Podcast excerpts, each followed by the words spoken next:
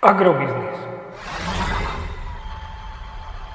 Ekonomický portál manažéra. Prognóza cien agrokomodít pre 28. týždeň. Očakávané ceny plodín na burze Matif na konci 28. týždňa. Pšenica 224 až 240 eur za tonu, kukurica 216 až 238 eur za tonu, repka 450 až 476 eur za tonu. Slovenské ceny jatočných ošípaných by v tomto týždni mohli vzrásť o 1 až 2 eurocenty za kilogram jatočnej hmotnosti do pásma 2,54 až 2,60 eur za kilogram jatočnej hmotnosti.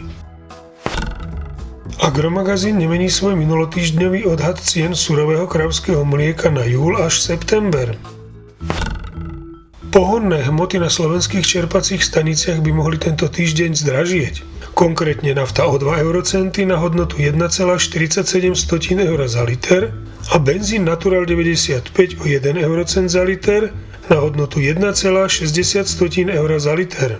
Podrobnejšie informácie nájdete v aktuálnej prognóze na portáli Agrobiznis.